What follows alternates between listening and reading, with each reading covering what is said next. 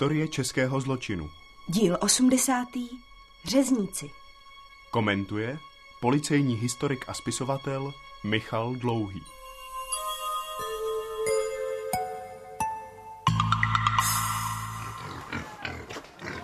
Hezcí čuníci.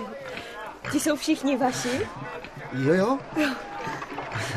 Máte ráda ty čuníky? Spíš jitrnice. Vy k nám do Litoměřic jezdíte na trh pravidelně, vidíte? No, to jezdíme. Brácha říká, že tu jdou dobře kšefty. Já si vás hned všimla. Takový hezký řeznický mládenec. Co se tam vybavuješ, Joská? Pojď sem! Pašík se podhrabal a utek! Hned, brácha! Tak já, já už budu muset běžet. On je na mě, brácha, strašně přísnej, víte? Jestli toho pašíka chytíte, mohl by vám dát bratr večer za odměnu vycházku? Co vy na to? Počkej, ty pacholku! No tak stůj! To bych moc rád.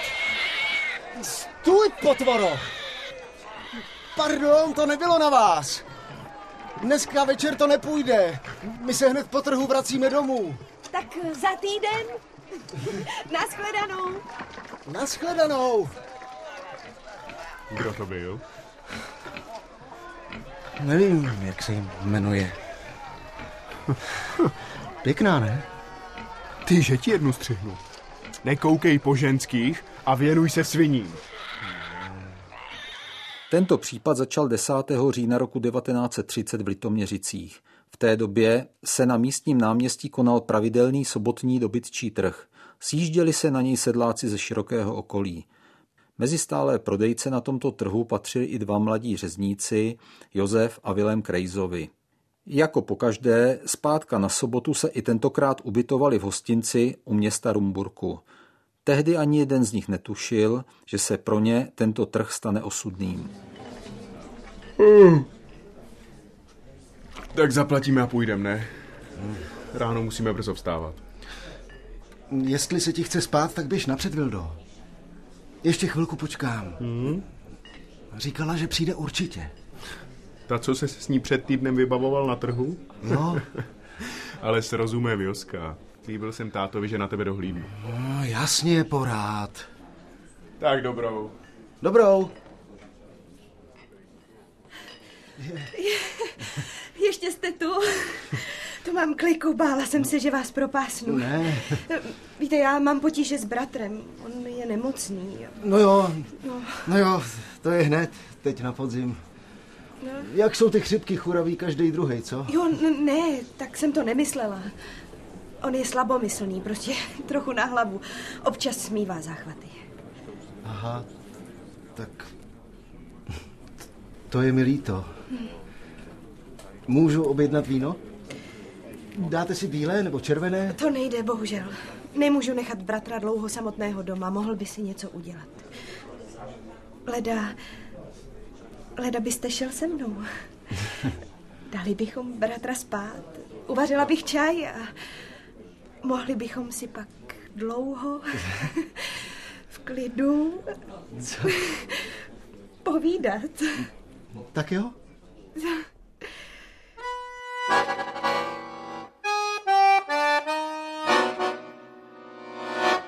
Dobrý den, pane vrchní komisaři. Tady pán chce s váma mluvit. Prý je to urgentní. Krejza, Vilém, dobrý den. Eh, Pán přišel nahlásit zmizení, prosím pěkně. Ano, no, předpokládám, že pán umí mluvit a poví mi to sám. Kdo pak vám zmizel, mladý muži? Bratr Josef, pane majore.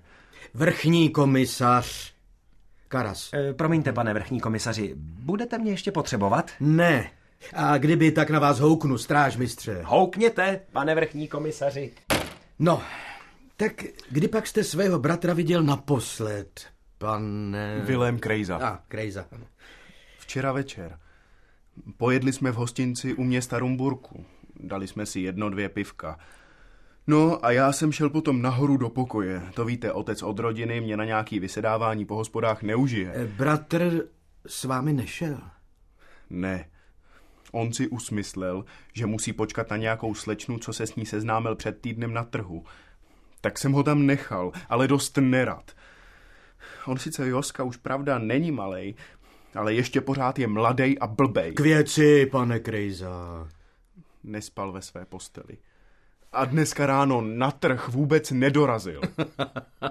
Ale pane Krejza, já se vám divím, že nás s něčím takovým obtěžujete. Tak si bráška poležel se slečnou trochu díl. No, nebudeme z toho dělat vědu. Jsme přece dospělí lidé. Ostatně, hmm, co to děvče? Víte, jak se jmenuje? To právě nevím, ale trochu jsem se na ní vyptal. Prej bydlí v tom domě, co je obchod se střižním zbožím v Bertoldově ulici. Tak jsem tam šel. A když jsem se k tomu krámu blížil, ta ženská zrovna vycházela. Pověsil jsem se jí na paty. Nenápadně, samozřejmě. No, jestli pak vy byste neměl nechat řezničinu řezničinou a dát se k policii. No, kam pak měla namířeno? Na trh. Zas tam šla. Tak jsem jí oslovil, jestli neviděla bratra, ale ona mi jenom odsekla. Víte, on měl Joska u sebe dost peněz. Co když se mu něco stalo? No dobrá, tak my se po té vaší neznáme poohlédneme. Lamač, ke mně! Volal jste mě, pane vrchní komisaři? Vrchní komisař Karas vyslal na dobytčí trh strážníka Lamače. Ten zastihl ženu, na kterou se přesně hodil popis, jak hovoří s jedním z řezníků. Lamač k ní přistoupil a dřív, než se jí na cokoliv zeptal, žena rozhodně pronesla. Už se mě potom muži ptali, ale já nemám tušení, kde je. To, jak nervózně zareagovala a měla potřebu hájce proti obvinění, které ještě ani nebylo vysloveno, přišlo strážníku Lamačovi natolik podezřelé, že se rozhodl předvést ženu na strážnici. Tak, prosím. Eh, to je ona, pane vrchní komisaři. Jmenuje se Anna Vařílková. Dobrý den. Děkuji vám, strážmistře. A vy se posaďte, paní. Já budu vedle, pane vrchní komisaři, kdybyste... Jistě. Takže se jmenujete Anna Vařeková. Vařílková. A, ah, pardon, Vařílková. Mm-hmm. Bydliště a datum narození? 18.4.1909 v Novém městě na Moravě. Trvalé bydliště Husinec okres Prachatice. Co děláte tady v Litoměřicích? Můj manžel tady dostal práci. Je pomocníkem v kanceláři. Aha. E, včera večer jste se v hostinci u města Rumbulku sešla s řeznickým učedníkem Josefem Krejzou. Je to pravda? No, sešla. On, on se totiž se mnou dal do řeči minulý týden na trhu. Pak mě sledoval. Když jsem šla domů, tak on šel pořád za mnou. O čem jste spolu mluvili? To už si nevzpomínám. Asi to nebylo nic zajímavého. Hrozně stál o to, abychom zašli na skleničku, tak jsem teda souhlasila. Ale mluvili jsme spolu jenom krátce. On si šel hned po svým. A kolik bylo hodin, když jste se rozešli? Nemám tušení, kolik bylo. Ani kde by teď mohl být. Pane vrchní komisaři? Ale já vás nevolal, strážmistře. Já vím, já vím, ale dostavil se další svědek. Přivedl ho pan Willem Krejza. Prý je to jeho kamarád a má vám k tomu zmizení co říct. Dobrá, dobrá. Vezmu si ho vedle. A vy tady zatím počkáte se zadrženou, ano?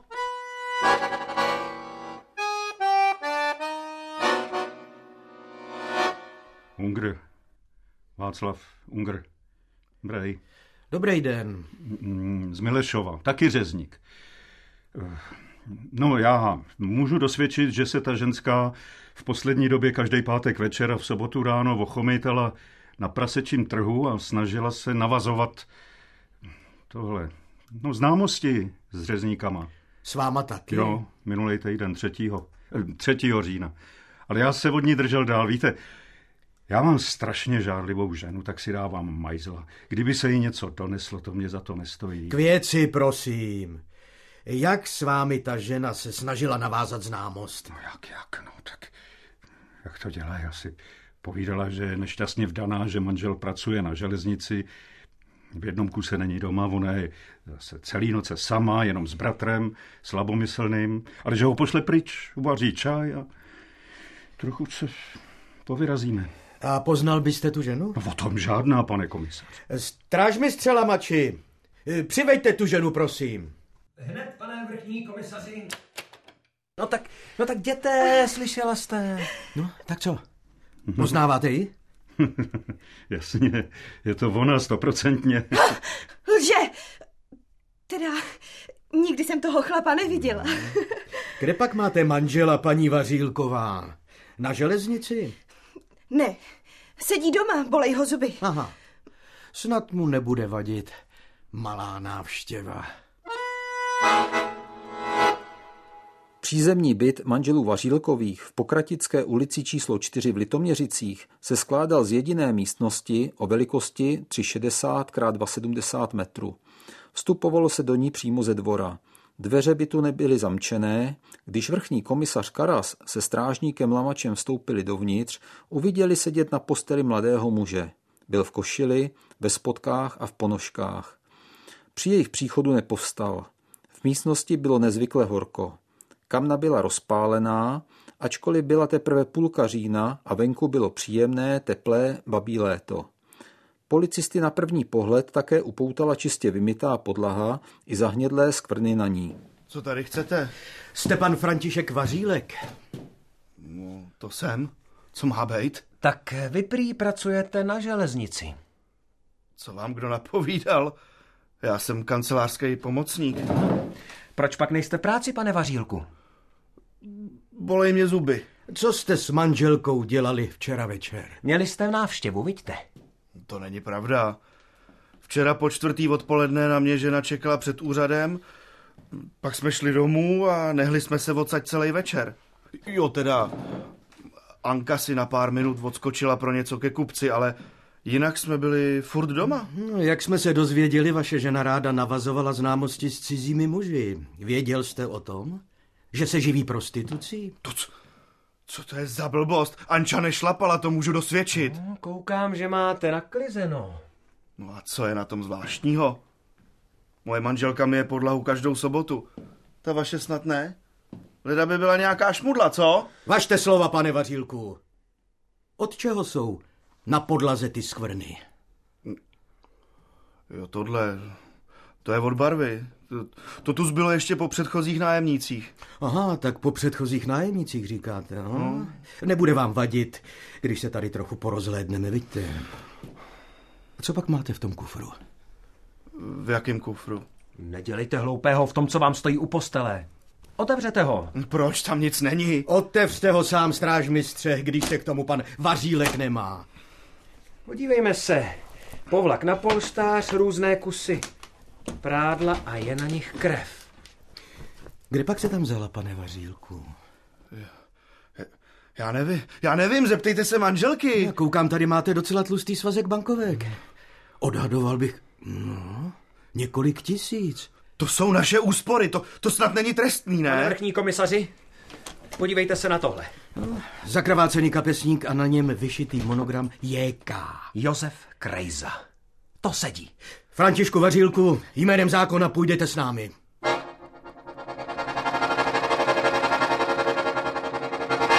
Když byl František Vařílek nucen vstát, aby se oblékl na cestu na policejní strážnici, tak vyšlo najevo, že jeho ponožky jsou postříkány krví a že krevní skvrny jsou i na jeho plášti, na kterém po celou dobu seděl, aby ho skryl před zraky policistů. Po další podrobné prohlídce bytu a přilehlých prostor už nebylo pochyb, že se policisté nalézají na místě činu. V prádelně hned vedle bytu našli policisté v neckách namočený koberec, i ten byl celý od krve. V odpadovém kanálku byl nalezen chomáč lidských vlasů a kolem odpadové roury krvavá voda. Dále byla nalezena zakrvácená sekera a dva kuchyňské nože se stopami krve. Na plotně stál kastrol se zažloutlou šlemovitou kaší zalitou vrstvou vody. Chomáče lidských vlasů se nalézaly na podlaze i v posteli vařílkových. Poznáváte to, paní Vařílková? To je sekirka. Velmi správně. Tuhle sekiru jsme našli pod postelí ve vašem bytě. A protože jsou na ní, a nejen na ní, stopy krve, máme důvod se domnívat, že se jedná o vražedný nástroj. To je nesmysl. O tom já nic nevím. Jak se podle vás na té sekirce vzala ta krev? Asi se manžel sekl do prstu, když štípal dříví na podpal. Jo. Tohle oblečení jsme našli ve vašem bytě. Tmavomodrý dámský plášť, vlněný dámský pulovr, dámská košile. Jsou to vaše svršky? Asi, asi jo. A kde se na nich vzala krev? Nevíte? My ano. Vy jste včera večer vylákala k sobě domů řeznického pomocníka Josefa Krejzu a tam jste ho společně s manželem úkladně zavraždili. Přiznejte se, kam jste ukryli tělo?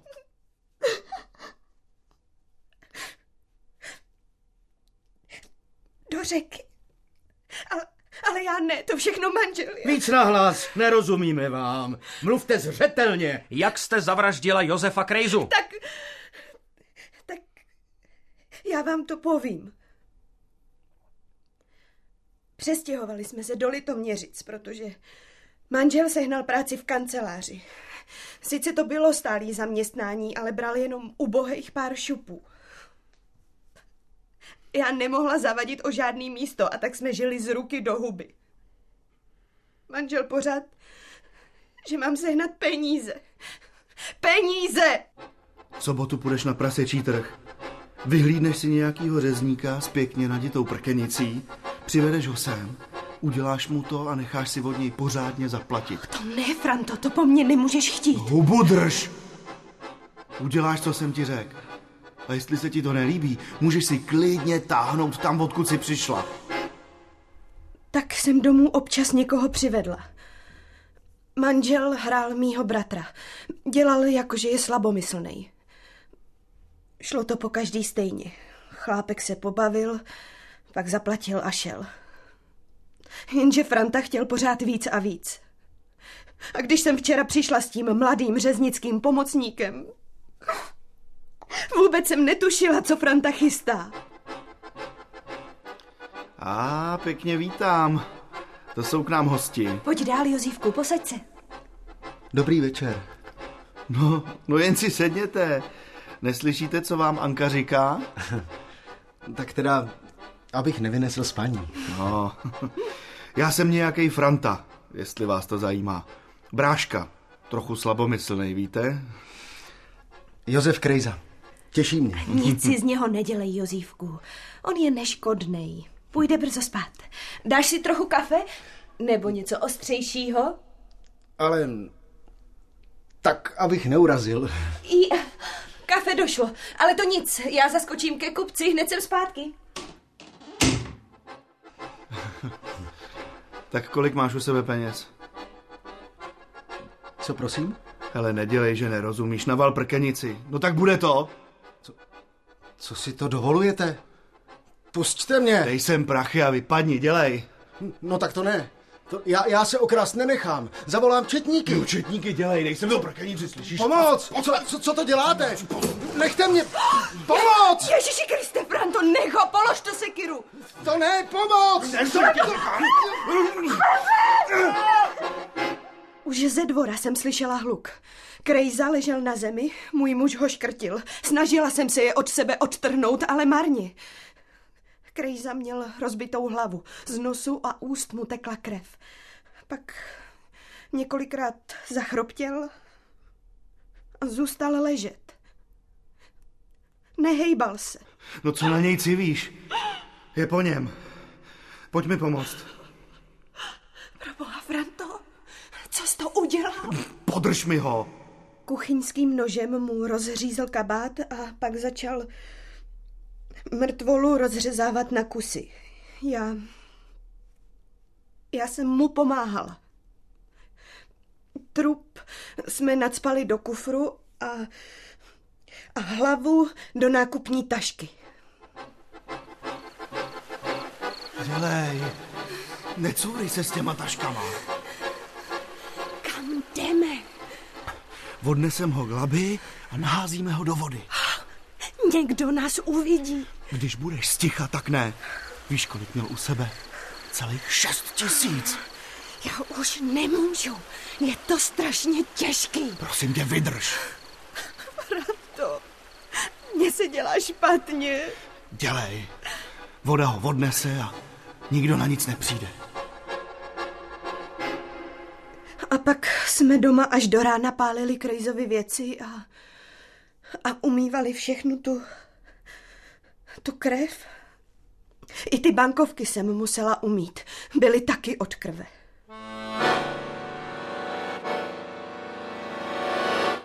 František Vařílek při výslechu tak sdílný nebyl. Zpočátku čin důsledně popíral, posléze doznal, že Josefa Krejzu zabil v sebeobraně. Teprve po konfrontaci s jeho ženou, která mu do očí opakovala, že peníze nalezené v jejich bytě patřily zavražděnému a že oni sami žádné úspory neměli, prohlásil, že se dozná. Hrůzný čin líčil v celku zhodně se svou ženou. Druhého dne odpoledne byly z řeky vytaženy údy zavražděného a třetí den byl pod mostem vytažen z vody i trup a hlava oběti. Soud s manželi Vařílkovými proběhl v květnu 1931. Porotní senát za předsednictví vrchního rady Glejcha vynesl rozsudek. Obžalovaný František Vařílek byl odsouzen k trestu smrti provazem a jeho žena Anna na 9 let těžkého žaláře. Vařílkovi byl posléze trest změněn na doživotní žalář.